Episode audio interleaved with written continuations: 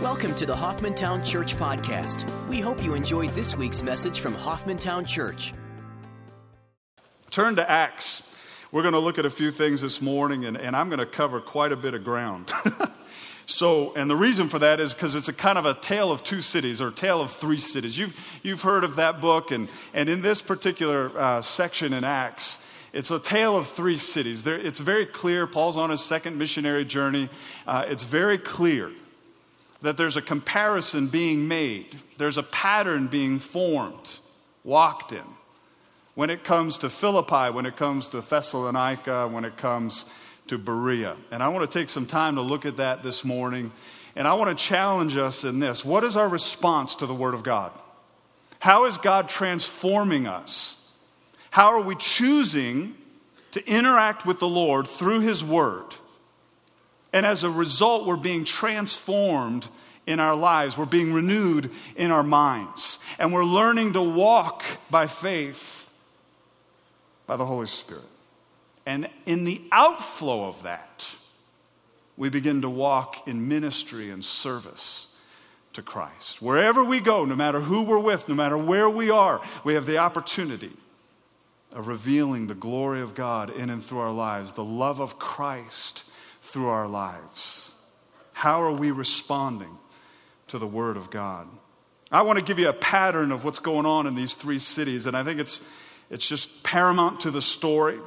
Paul normally, when he would go into a city, would go right to the synagogue. We saw in Philippi that there wasn't a synagogue, so he went, he went to the river. Met Lydia, shared Christ with them. Lydia uh, came to know the Lord along with her household. And then we know the story of how he was walking through the city and uh, the demonically possessed girl was chasing after them. And, and Paul casts out this demon. They are falsely accused. And in the midst of that, they're beaten, they're, found, they're, they're in prison. And the Lord miraculously saves them out of prison. But also, we have this interaction, we have this meeting with the jailer who asks the profound question. We've looked at it the last couple weeks. Sirs, what must I do to be saved?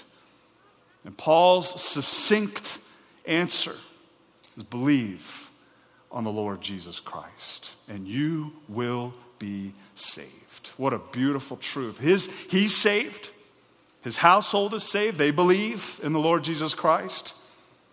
And we see this pattern take place over and over again. They share the word of God, they go to the synagogue. There are those who believe, including some of the, the God fearing Gentiles. There are Jews who come to know Christ, there are Gentiles who come to know Christ. There's a reaction. There's a reaction out of this, either from the Jews who are bitter or jealous. There's a stirring up of things, whether it's through a mob. There are reactions from unbelievers in the midst of the circumstances of the preaching and the proclamation of the gospel. And normally, if you look at this closely, there's three different ways that this reaction takes place. There's threats that begin to be made. The first is a threat to society. What they're preaching, this gospel that they're preaching, is actually a threat to society. They make this accusation. You can see that in chapter 16, verses 20 through 21, and chapter 17, verses 6 through 7. You can see it in two ways. There's, there's a citizenship issue, there's power or influence being brought to bear here. The gospel is being proclaimed. People are coming to know Christ, and as a result, there's an attack concerning society. There's a threat to our citizenship. Particularly in Philippi, you can see this because they had been given a special status in, in the Roman world. And they didn't want to lose that special status. Or perhaps the threat to society goes along the lines of, well, they, they are worshiping another king than Caesar, i.e., they're lawbreakers. Now, that's false. That's not true, but that was the charge brought against them. A second way of, of trying to quiet the gospel, dispel Paul and Silas and the team, was that this was a financial threat. We saw that in the, the guys that owned this slave girl. They had lost the ability to make any money. We see it in Thessalonica where they go to the market and they stir up wicked men from the market.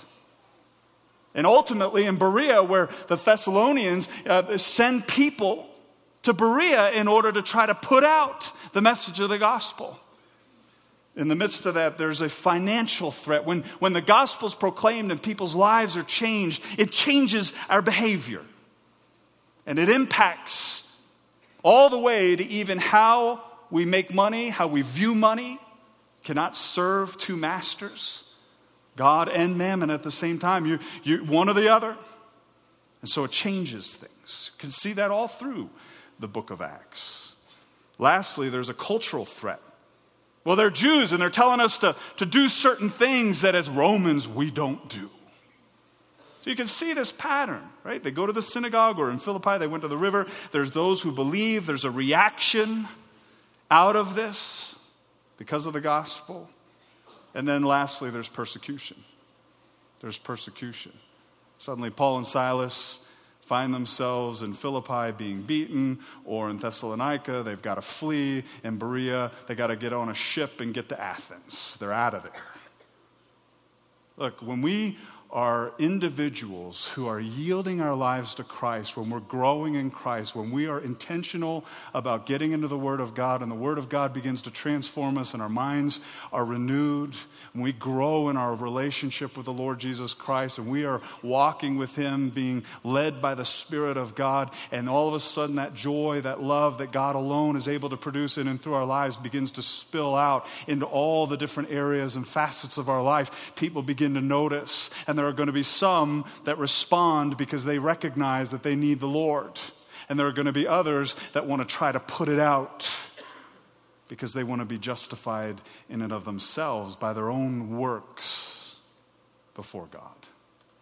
Don't get caught off guard with that. We see this in these three cities. Hebrews chapter 4 verse 12, I'm sure you know this verse well. He says, For the word of God is living and active and sharper than any two edged sword and piercing as far as the division of soul and spirit of both joints and marrow, and able to judge the thoughts and intentions of the heart. When we share the Word of God, when the Word of God is transforming us, the Word of God cuts right through all, all the stuff that we try to, try to blockade, fool God with. When the Word of God is being proclaimed, when, when we're, we're preaching the gospel, proclaiming the gospel of the Lord Jesus Christ, and the gospel of grace and the word of God goes out, sounds forth from us.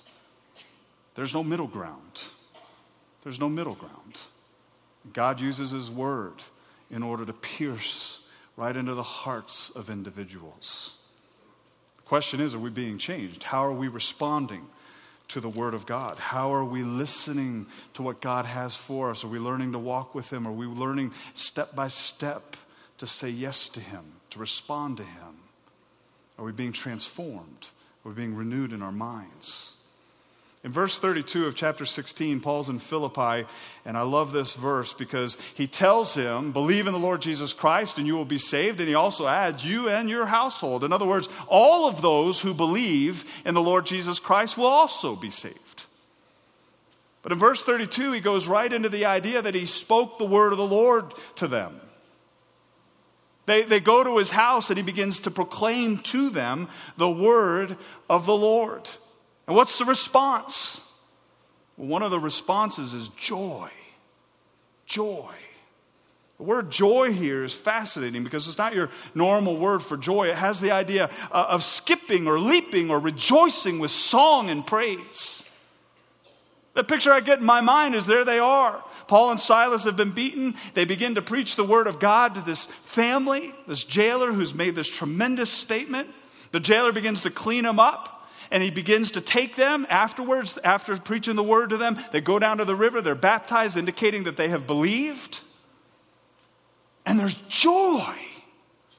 They're sitting around the table, and this man is overflowing he can't hold it in.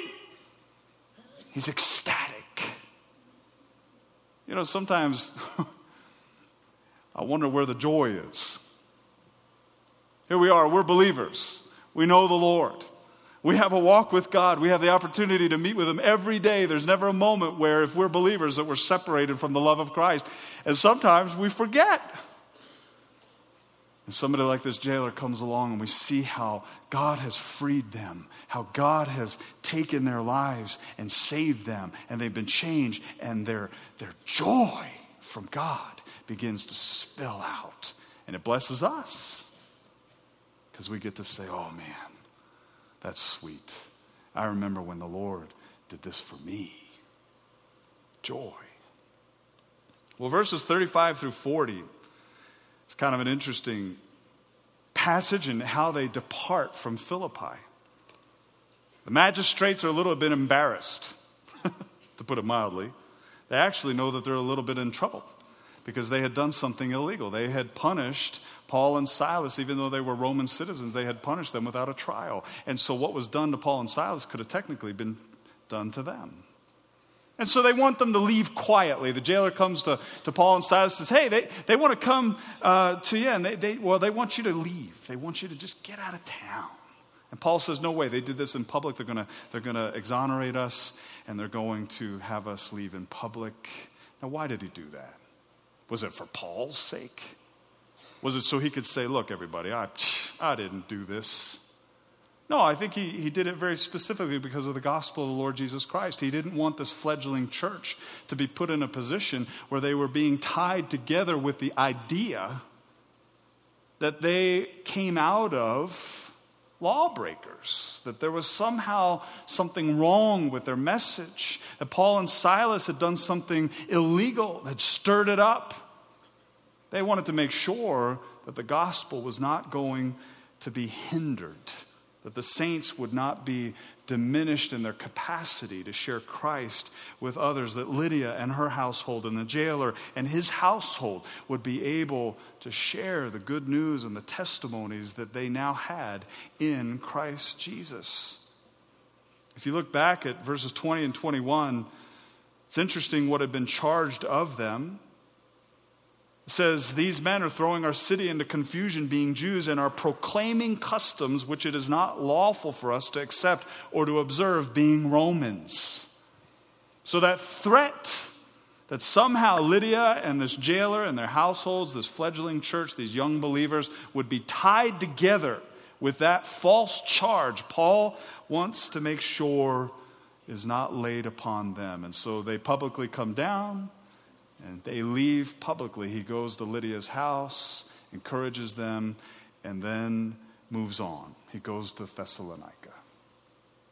When he gets to Thessalonica, we can see this pattern immediately.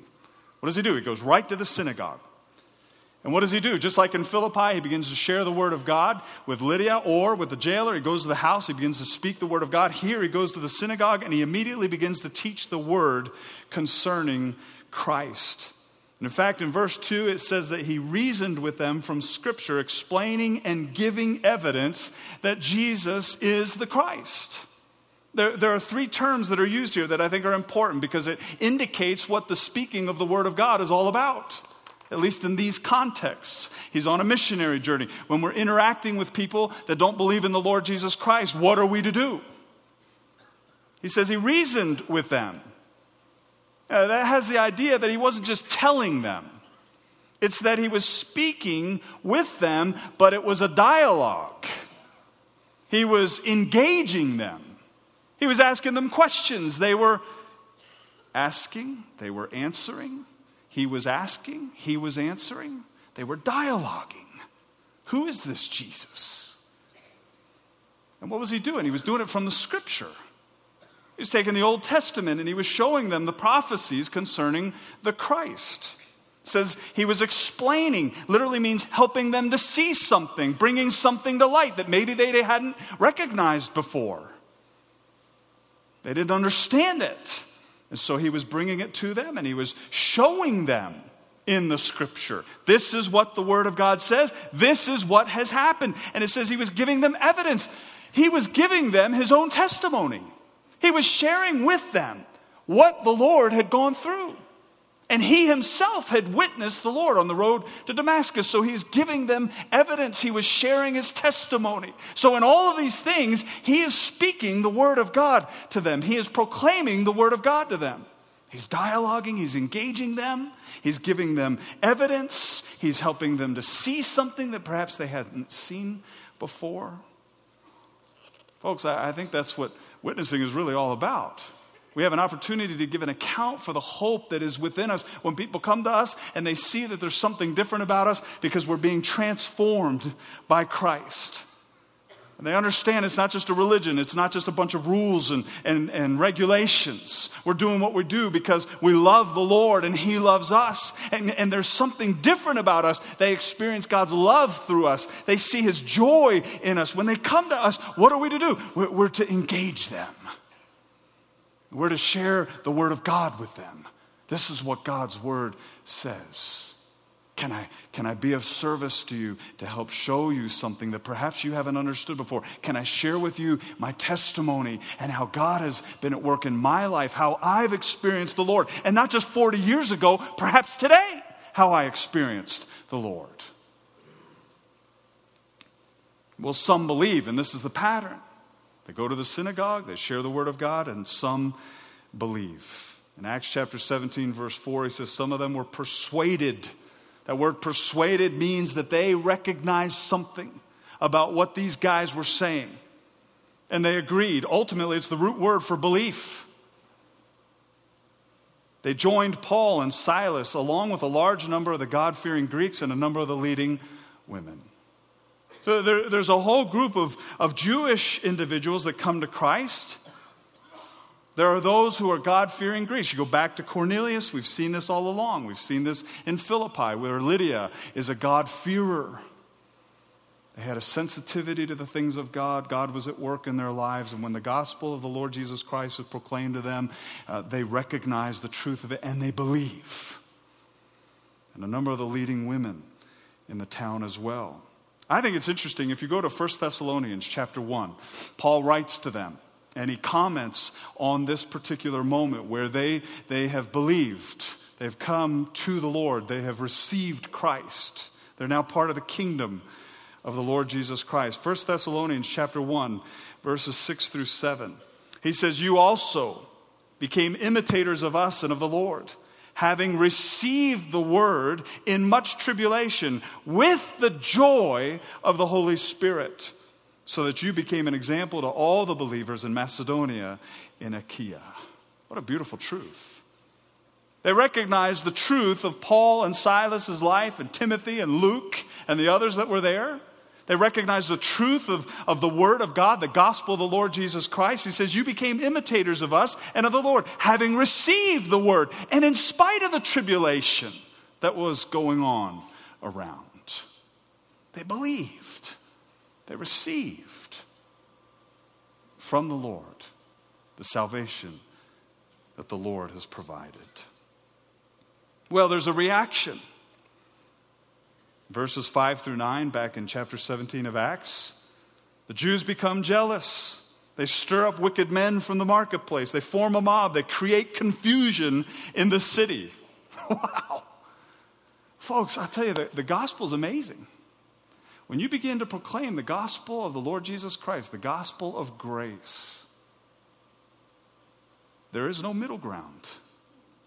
There is no middle ground.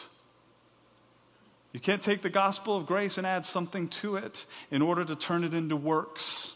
We saw that in the Council of Jerusalem earlier. The whole context of this trip is right out of the Council of Jerusalem, where there were those who wanted them to be circumcised in order to be saved, and then there were those who wanted them to be circumcised in order to prove their salvation. Folks, you add to grace, grace plus anything is no longer grace.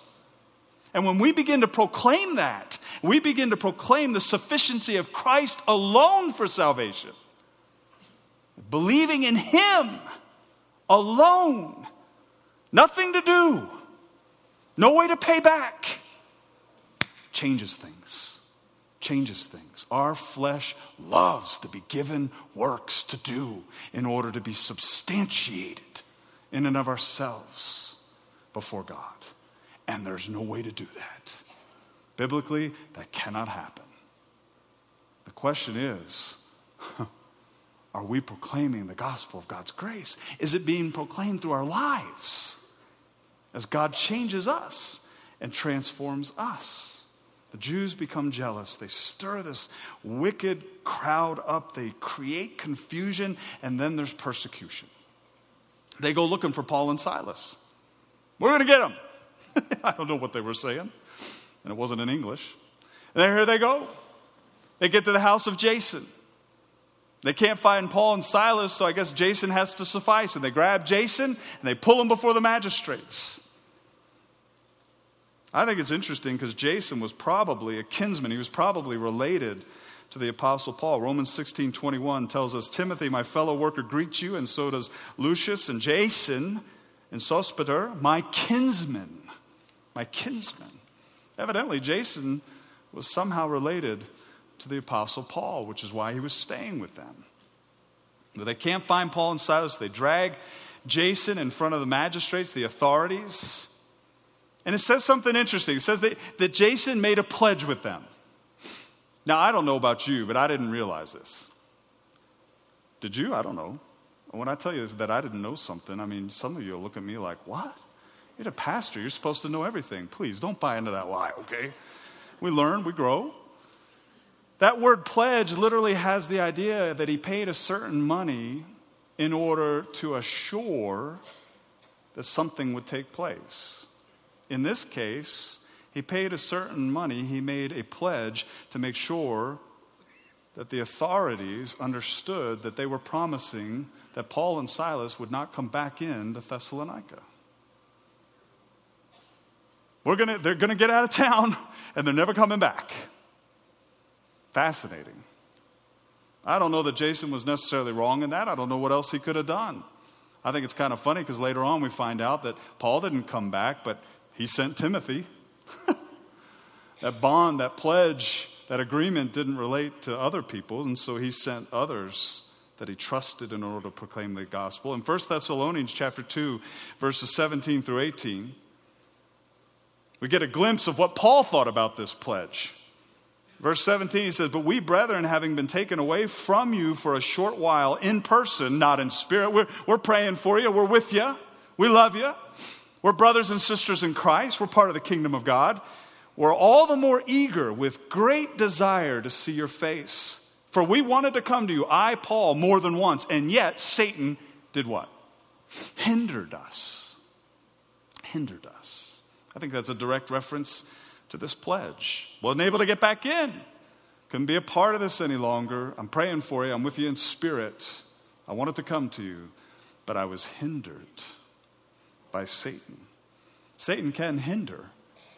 Folks, we understand that we're in a war, right? We understand that we're in a spiritual war. We understand that Satan is a defeated foe, and so it's filtered through the, the hands of the Lord first, but there is an enemy.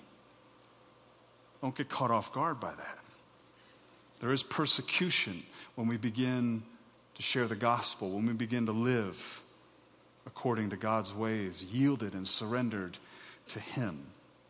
Well, Paul gets out of town. They make sure about that. And on the way, they go to Berea. They start the process all over again. They go to the synagogue. And again, some believe. But what's said about the Bereans here, I think, is very notable. Look at verses 11 through 12 in Acts 17. He says, Now these were more noble minded than those in Thessalonica. Now these were more noble minded than those in Thessalonica. Now that's an interesting statement, isn't it? Noble minded normally had the idea of uh, their status in society. They were of a higher class within society. But here, he's very clear about what noble is referring to it's, it's their minds. And he's referring to the fact that they were open to the gospel, they were open to scripture in a way that the Thessalonians had not been. And if you read the, the passages in, in uh, 1 Thessalonians about how Paul felt about the Thessalonian believers, it's remarkable what he says about them, how he embraces them, how he thanks them, how he encourages them for responding to the word of God. So that just shows that even more so the Bereans were this way. They were open to what the Word of God has to say, and He gives us a specific reason why He's saying they were more noble minded. He says, For, for this reason, here's the reason why Luke is writing what he's writing. They received the Word with great eagerness, examining the Scriptures daily to see whether these things were so. Therefore, many of them believed along with a number of prominent Greek women and men. They were in the Word of God. They wanted to see is what Paul's saying true? And they didn't just come once a week, they didn't just come on Sabbath, on Saturday. Well, we'll meet with you next week. Remember, that's what the Thessalonians did. They, they were reasoned with for three Sabbaths. What did they do? They said, Do what? Wow, that's interesting. Hey, hey, can, can we meet tomorrow? Can, can we come tomorrow? Can we, is it okay if can we discuss the Word of God with you, Paul, Silas? Can we do that? can you imagine Paul and Silas looking at each other like, Are you serious? You asking us that? Let's go, come on. And they all got together. And the next day, whoa, that was, Paul, that was amazing. I didn't know that about Isaiah. Can you help us with that? Can we meet again tomorrow about this? We really want to see this. Hey, hey, Sospeter, come over here. Uh, what, what was that? What did that say? Did you know that? No, I didn't know that. Man, that was incredible. Hey, Paul, what is this? What are you talking about? Hey, what about this prophecy? Can you see it? Great eagerness. They want to go and get into the Word of God. And he says they were more noble minded because they were with great eagerness began to receive the word of God. They examined the scriptures daily to see whether these things were so. As a result of their examination of scripture, they were persuaded, they believed in the Lord Jesus Christ. It wasn't personality that got them to Christ, it wasn't for any other reason than the word of God. They looked at the word of God, it lined up with what Paul and Silas had to say. They made sure that what Paul and Silas were saying was true according to the word of God, and they believed. Oh. That's beautiful. That's beautiful. Folks, don't buy into everything you listen to. Don't buy into everything you listen to. We've, we've got amazing media in our country today TV, radio, you can jump on the internet, listen to podcasts, you can do video uh, casts on, on the internet. You can literally Google any sermon that just about anybody of any note has, has uh, preached. Examine the scriptures, discern. Is this really from the Lord? Does this line up with what the Word of God has to say? Is this really what God's Word is proclaiming and declaring? Should I buy into this? Should I really believe this? Listen, but learn to decipher with discernment through the Holy Spirit, through the Word of God. Get into the Word of God. Well, what happens? There's a reaction, right? But this time it's not from Berea. Now, we don't know exactly how this happened. Maybe there was a little bit of a, a, a sneaky guy who's listening to what Paul and Silas had to say and he decides to run back to Thessalonica and tell them, hey, these guys that were here are now in Berea. Would you come and do something about that? We don't know.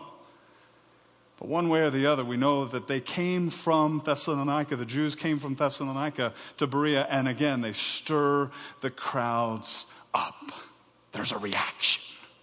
And again, we have persecution beginning to take place. Sometimes persecution comes in the form uh, what we saw in Philippi, where they're beaten. Sometimes it's in the form of what we saw in Thessalonica, uh, where Jason is brought before and suddenly their, their rights are limited as a result. And sometimes it's they got to get out of town. They put him on a ship, Paul, and they send him to Athens, where Paul goes right to the synagogue. Isn't it great? I mean, is this guy amazing or what? It's incredible. Just kept on proclaiming the gospel, kept on preaching the gospel, the good news. Why? Because he believed in the resurrection of the Lord Jesus Christ. And he knew where he was headed, and he trusted the Lord with that. Several things out of this. Making disciples involves each of us knowing the Word of God. All of us are commanded to make disciples. And, and discipleship is, a, is, is an amazing word. It's been used in all kinds of ways, some right, some wrong. There's a lot of baggage with it. Making disciples is evangelism and equipping, bringing someone to the cross as well as teaching them from the cross, baptizing them in the name of the Lord Jesus Christ and teaching them. Right? So we have this banner moment. Paul's obviously on a missions journey. This is the second one. He's going to places where there are some, the Jewish people, some who are God-fearers, who are aware of the Old Testament, who come on the Sabbath and they begin to study scriptures. So he's able to engage them. There are some, like the jailer, probably didn't know anything about Judaism. He just knew he was lost. And in this moment of making disciples, we talk about Hoffmantown Church. What is the, what is the purpose? What is the vision here? Why, why are we doing what we do? It's because we want to make disciples. We want to see people come to know Christ as the Lord leads and as the Lord is the one who uh, guides us in that. As the Lord reveals himself through us into the community and into the things, I'm so blessed by those who are going and serving all over the world, even to the uttermost in the midst of that, we also want to teach the body. We want to equip the body so that the body will begin to build itself up in love. That each person here has a particular part to play, a role to play within the body of Christ at Hoffmantown Church. There's four things. First of all, know the Word.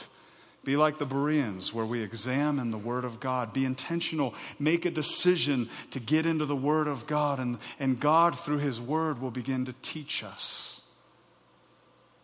We know that the Word of God is transformative to our lives. We know no matter what level of spiritual maturity we're at, even if it's somebody who doesn't know Christ, that the Word of God is absolutely essential in their lives in order to reveal what God has said. If you notice, Paul what did he do? He, he taught the word. He didn't just teach it to people who were familiar with the Word of God, he taught it to people who perhaps knew nothing about the Word of God. As believers, we need to get into the Word of God. We need to make a decision about that day by day, moment by moment. There's all kinds of ways to do that. But I want you to understand something. It's not just, it's not just a head knowledge issue here. Can I encourage you in something? If you never know one Greek word, it's okay. It's all right. Because what we're really talking about is a relationship. What we're really talking about is experiencing God through His Word. And God will use His Word in order to do something within us. What does He do? Not only do we get into the Word of God, we begin to experience God. God begins to renew our minds, God begins to transform our lives. We begin to understand the will of God. We begin to understand what it means to walk with the Lord. We know that we're in Christ, like Ephesians, he talks about that. We know that we're in Christ because of what Christ has done for us. That's a done deal. But now, chapter 4 in Ephesians, walk in a manner worthy that you've been called into this walk with Christ, walk with Him in a manner worthy of the calling with which you've been called. By faith, being persuaded daily, God is able. God is able. It's all about Him, it's not about me. God begins to transform us. He begins to renew our lives. We begin to walk with Him, being led by the Spirit of God our walk. We begin to walk with Him. We, all of a sudden, we begin to sense, wow, wait a minute. And, and, and it's according to the scripture, but the Holy Spirit in us begins to direct our thoughts and begins to direct even our prayer life and begins to direct what we do when we do it, for why we do it. All those things begin to take place because God is actively engaged in our lives and we're actively engaged in learning to listen and to receive from Him what He has for us. And then out of that, there's an outflow. Out of that, there's a willingness to begin to share the Word of God. There's life transformation that's taking place that nobody can program and nobody can take credit for. And people begin to recognize, boy, there's a joy in you that, where, where do you get that joy? Where's that love? Boy, Hoffmantown Church, look how you love one another. That's amazing. We want to be a part of that family of faith. We want to be a part of that. And what do we do? Yeah, it's us. Look at us. I mean, come on. No, no. What do we do? We say, Praise the Lord. Praise the Lord. Can I share with you why I have this hope? Can I engage in, with you in a conversation about the Word of God? Can I share with you something perhaps you haven't seen before? Can I help, help you understand my testimony, my witness, and what God's done in my life, what God is doing in my life? And in the midst of that, we have the opportunity to speak as the Lord leads, as He guides, as He directs, from the outflow of what He's doing within us. Folks, are we about making disciples? And when I say that, I say, are we yielded to Christ? Is every area of our lives simply available to the Lord to be used in whatever way He chooses? Are we being intentional? Are we being transformed? Are we learning to walk by the Spirit's direction? And the outflow of our lives, the Word of God is being proclaimed, sounded forth from us, so that those who have no hope begin to recognize there's hope because of Christ.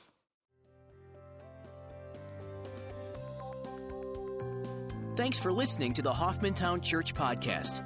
We'd love to hear how God is working in your life. Everyone has a story. Please tell us yours. Visit www.hoffmantown.org and click on the Tell Us Your God Story link on the homepage to share yours with us. Thanks for listening to our podcast, and we hope you will join us next week.